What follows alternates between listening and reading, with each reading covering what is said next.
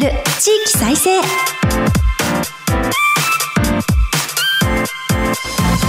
日本経済新聞の支局記者が語る地域再生。番組進行を務めます古き良き時代から来ました真面目なアイドル、真面目にアイドル、ユフィこと寺島由布です。私寺島由布は早稲田大学在学中のにせんじゅうさんねんからソロアイドルとして活動しています。ゆるキャラ好きとしてゆるキャラグランプリをはじめ各地のキャラクターイベントで エムシー も担当してきました。どうぞよろしくお願いいたします。今日本経済新聞の電子版では人口減少、産業活性化などの課題解決に取り組む地域の姿をデータで読む地域再生という特設サイトから記事を日々発信しています。この番組では日本経済新聞のごじゅうに支局のネットワークを生かして毎回一つの地域にフォーカス、記者が知る地域の今を伝え地域の魅力も紹介します。日経電子版から地域ニュースもピックアップしてお届けします。さて今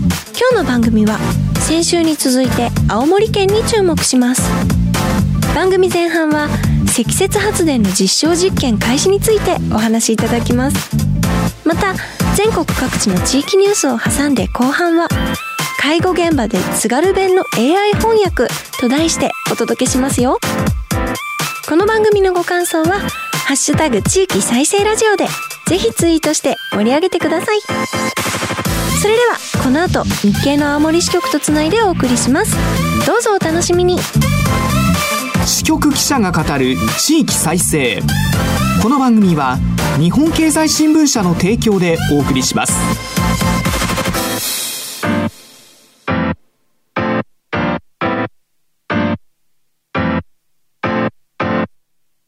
クローズアップ青森。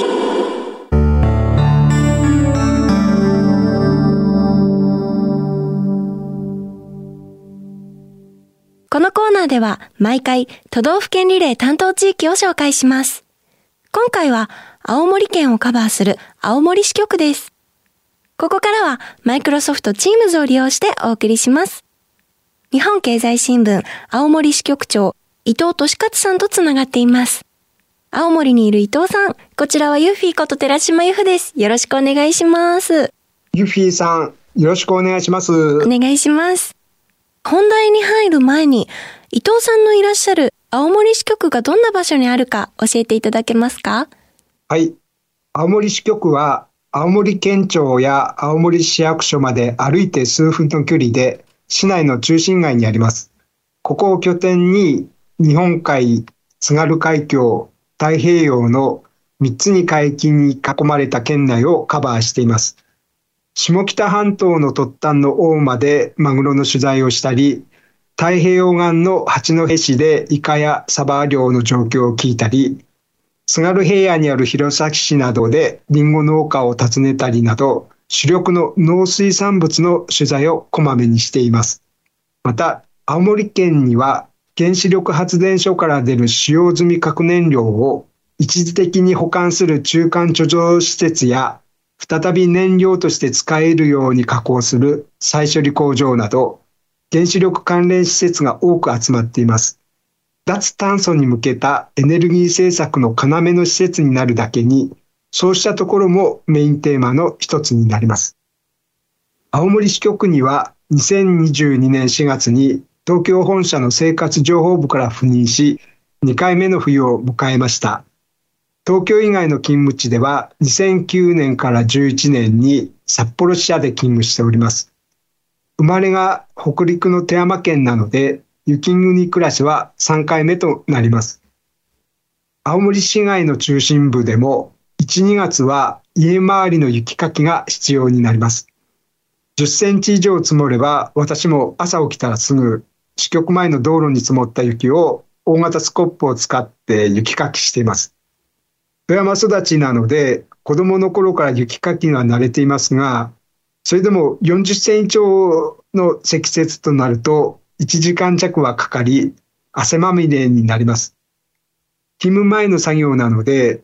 原稿を書かなきゃいけないのに雪かいてる場合じゃないよと結構焦ります。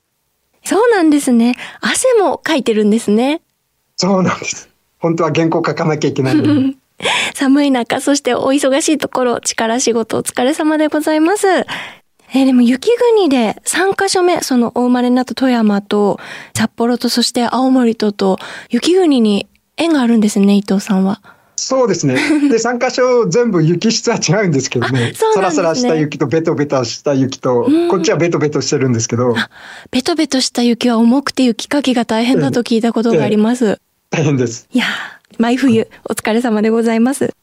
雪というと、スキーやスノーボードなどウィンタースポーツや温泉地で雪景色を堪能するなど、楽しかったり、趣があるなぁなど、いいイメージを持っている人が多いかもしれません。しかし、青森など雪国では、日々暮らしていく上で格闘すべき対象になります。やはり雪国にとって雪は厄介者という側面もあるんですね。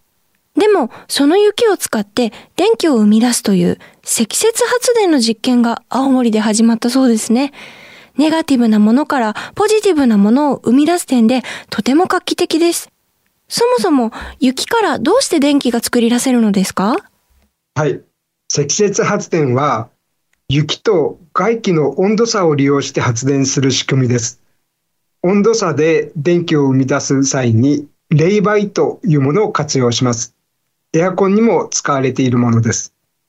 冷媒内には水よりも簡単に低い温度でも蒸発する液体が詰められています。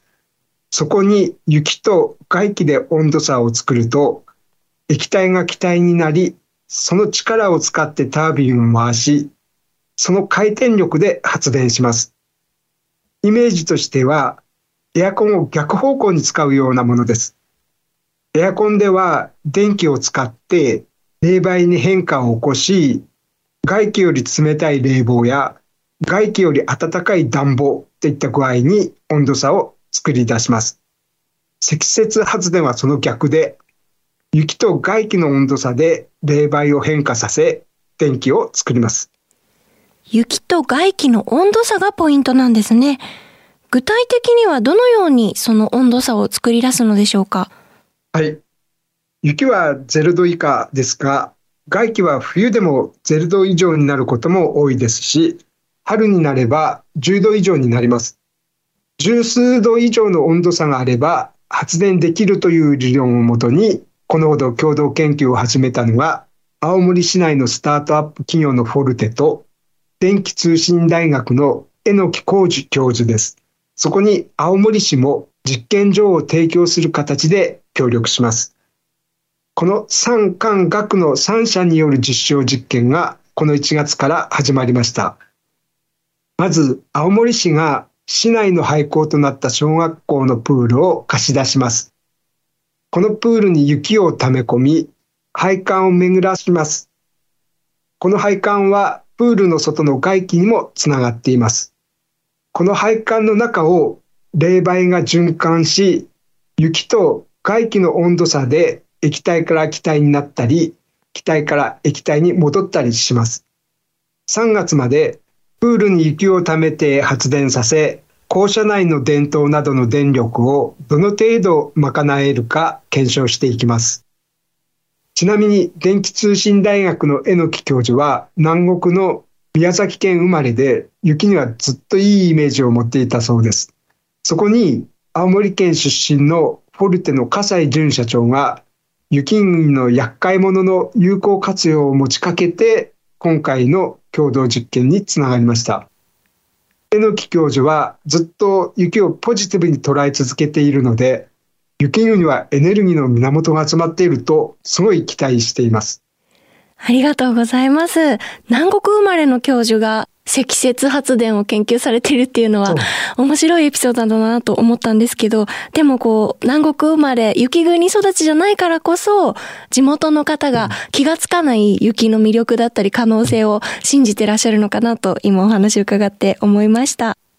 全国有数の豪雪地帯の青森にとってこの積雪発電朗報ですよね。毎年相当なコストをかけて雪を捨てていると聞きました。はい。青森市では除雪に年間数十億円を投じています。雪が降っても道路を確保できるように夜間に除雪車で道路の雪をかき集め、トラックに積んで海などに捨てます。雪の降る夜は、トラックが数珠つなぎになって道路近くで運搬に向けて待機しています。夜通し道路の除雪作業音が家々に聞こえてくるのが青森の風物詩とも言えそうです。除雪をするのに大変な労力とお金がかかってるんですね。現在、脱炭素に向けて太陽光発電や風力発電など様々な再生可能エネルギーの導入が進んでいます。その中で積雪発電のメリットはどんなところでしょうか？はい。他の再生可能エネルギーに比べて低コスト化が期待できます。温度差を使った発電で先行するものに、海洋の温度差を使った発電方法があります。海の表面の暖かい海水と深場にある冷たい海水の温度差を使うものですが、この発電コストはいちキロワットあたりにじゅうえん程度が見込まれています。経済産業省の試算では、洋上風力や石油火力のコストより低いものになります。同じ温度差を使う積雪発電では、海洋の温度差よりも大きな温度差を活用できるので、発電コストがより下がる可能性があります。今すごく電気代が高いので、この発電コストが減ることによって、利用者側にもメリットがあるのかなって、ちょっと期待してお話を伺いました。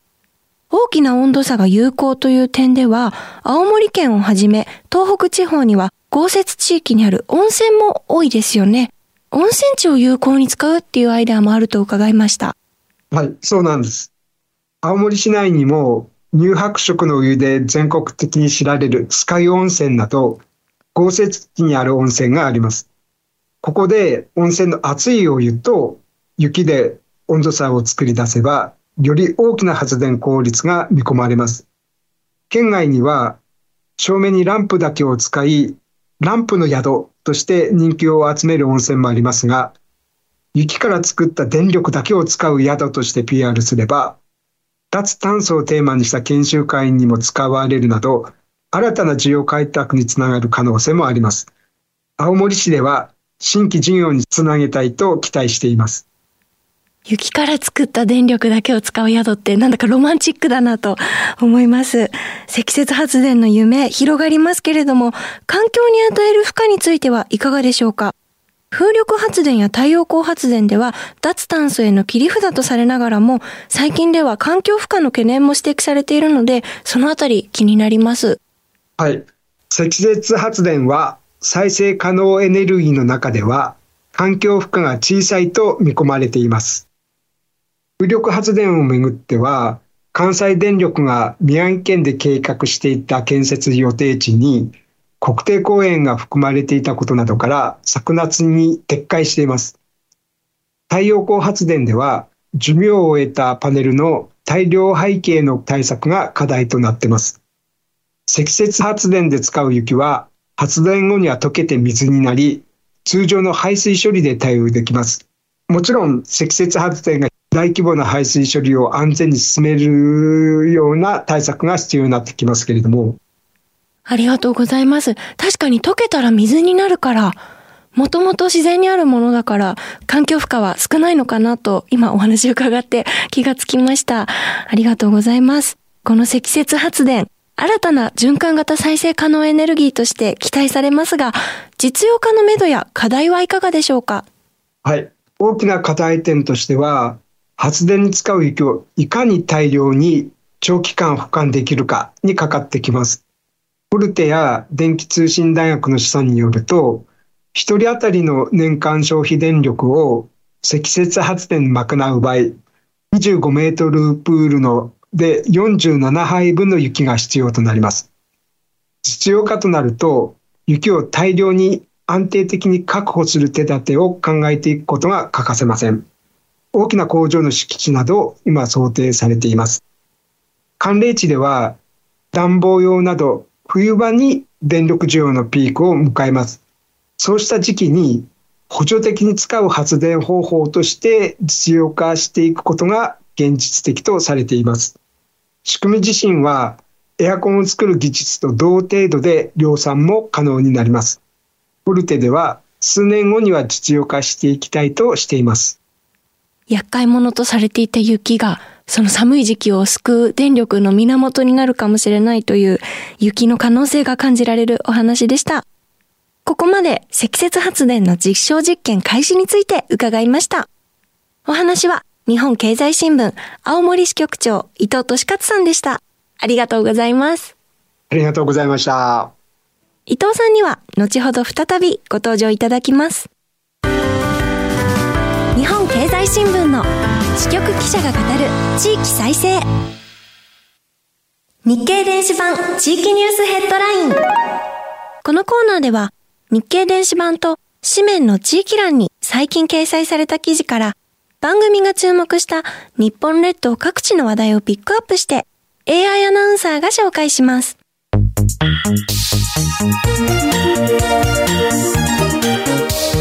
最初のニュースです。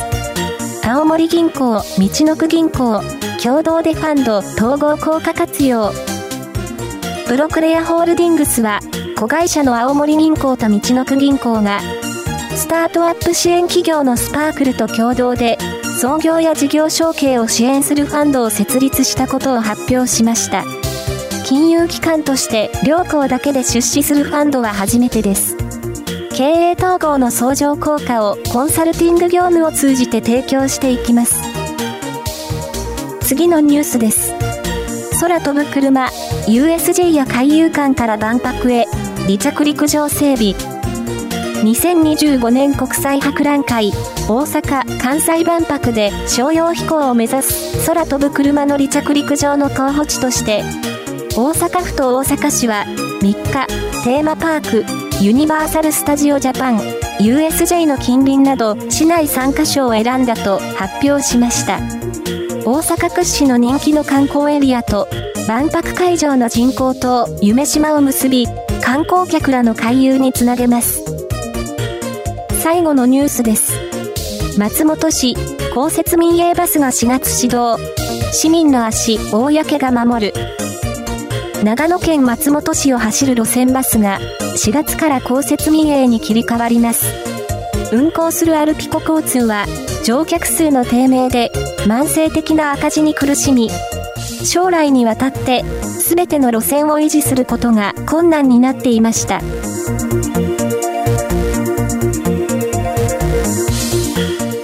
以上、日経電子版地域ニュースヘッドラインでした。ご紹介した記事の全文は日本経済新聞の電子版をぜひチェックしてみてください。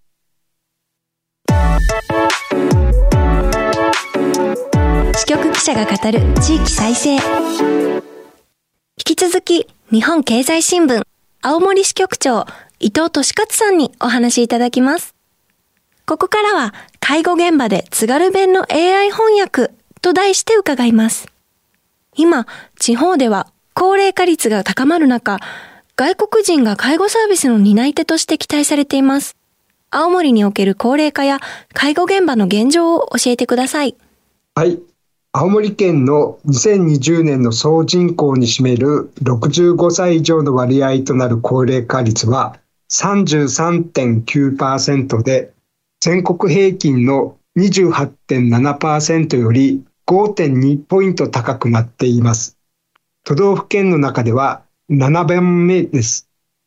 にせんよんじゅうごねんには よんじゅうろくてんはちパーセント に達し、ふたりのひとりが高齢者になる見通しです。一方、青森県のにせんにじゅうにねんの人口は約ひゃくにじゅうよんまんにんで、前年からの減り具合を示す減少率は いってんさんごパーセント になります。秋田県のいってんごにパーセント に続いて全国でにばんめに大きいものになりました。全国的に少子高齢化が進む中で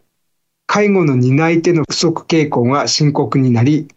いかに確保していくかが問われるようになっています。各地で介護人材となる外国人の受け入れが本格化しています。日本で介護の職に就く外国人は技能実習生として働いているのが実態です。出身地としてはベトナムやミャンマーといった東南アジアの暖かい国の方々が多いです。こうした現状は青森にとっては人材確保をする上で厳しいところがあります。まず気候が寒冷なため、暖かい国で育った人には寒くて暮らしにくいということがあります。また大都市に比べれば賃金水準が低かったりして、外国人を呼び込むには何かと不利な点が多いです。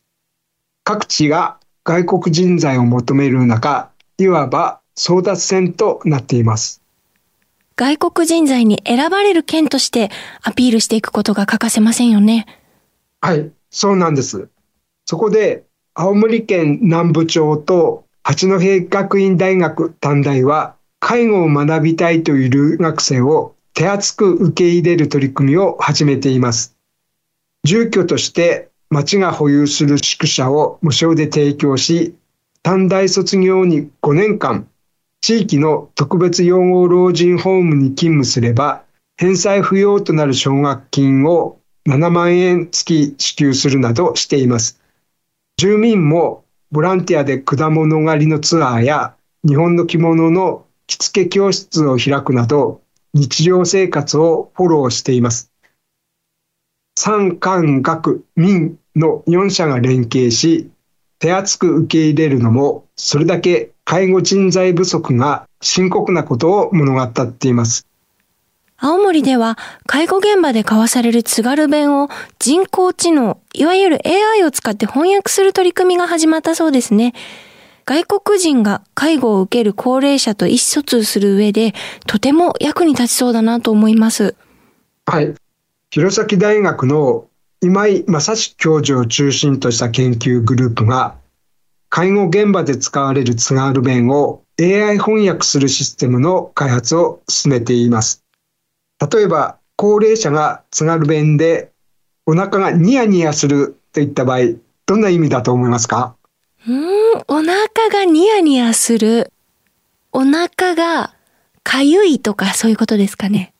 くすぐったいみたいな。いや、もっと深刻なんですけど。もっと深刻。どんな意味なんでしょうか。はい、実は腹が痛いという意味になります。わあ、深刻ですね。この方言で話している言葉の意味が正確に分かれば、意思疎通が深まり、よりきめ細かい看護サービスを提供できるようになります。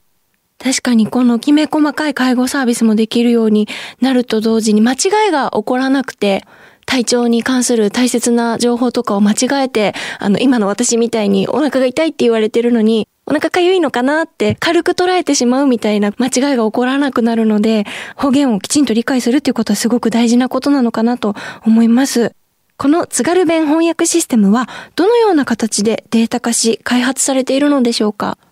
はい。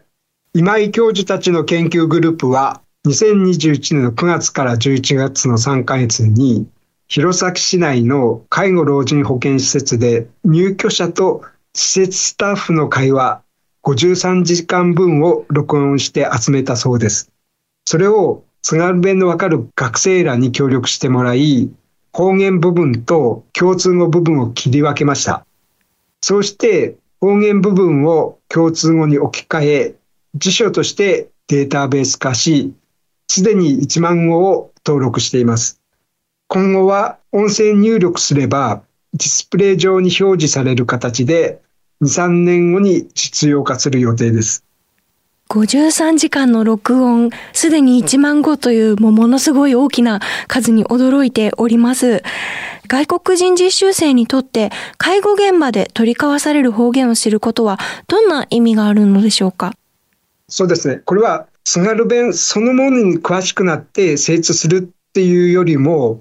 介護現場で共通語以外のさまざまな言葉が飛び交う中でどう対応していくかという方法を学ぶことに意義があります。日本の介護現場で働く実習生は母国に戻った後、介護や医療関連の仕事に就いたり、自らビジネスを立ち上げたりすることを目的にした人も多いです。タイ、ベトナム、インドネシアなど多くの民族が暮らし、使用する言語も多数ある国から来日する人も多いです。青森で エーアイ 翻訳システムを使って共通語と地域の言葉を使い分けながら介護するノウハウを身につければ、帰国後に大いに役立ちそうです。となると、方言がある地域の方がむしろ外国人材を呼び込む上で有利になるということもあるかもしれませんね。そうなんです。まさに逆転の発想で、方言があることこそ武器になります。介護を学ぶ留学生を受け入れる八戸学院大学の担当者も、東京など都市部で留学生を募集する際に、本来不利になる方言も工夫次第で呼び込むための ピーアール ポイントになると指摘しています。その点で、弘前大学の今井教授らが開発する津軽弁の翻訳システムは大きな武器になると言えそうです。ありがとうございます。技術の進歩が人を助けてくれるツールになるといいですね。ここまでに週にわたって日本経済新聞青森支局長伊藤俊勝さんにお話を伺いました。ありがとうございました。ありがとうございました。ここまでマイクロソフトチームズを利用してお送りしました。日本経済新聞の支局記者が語る地域再生。今日は青森の伊藤俊勝さんにリポートしていただきました。後半でお話しいただいた介護現場で津軽弁の エーアイ 翻訳、とても気になります。外国人の方のみならず、日本国内にいても地域によっては面白い方言があったりとか、なかなか普段触れなくて意味がわからない方言があったりとかするので、国内でももしかしたら役に立つアイデアなんじゃないかなと思ったりしながら伺いました。全国のゆるキャラさんたちとお仕事するときに、その土地土地の方言とかも話題にできたらさらに盛り上がるのかななんて思ってお話伺ってましたので、ぜひ今後も注目したいなと思っております。さて、この番組は放送後ポッドキャストでも配信します。日経電子版からも聴取できますので、ぜひご利用ください。また、ラジコのタイムフリー機能で放送からいっしゅうかん以内でしたらいつでもまたお聞きいただけます。この番組のご感想はハッシュタグ地域再生ラジオでぜひツイートしてください。私もハッシュタグを追ってツイートチェックさせていただいてます。いつもありがとうございます。それではそろそろお別れです。来週は滋賀県の大津支局からリポートいただく予定です。お楽しみに。ここまでのお相手はユフィこと寺島由布でした。支局記者が語る地域再生。この番組は日本経済新聞社の提供でお送りしました。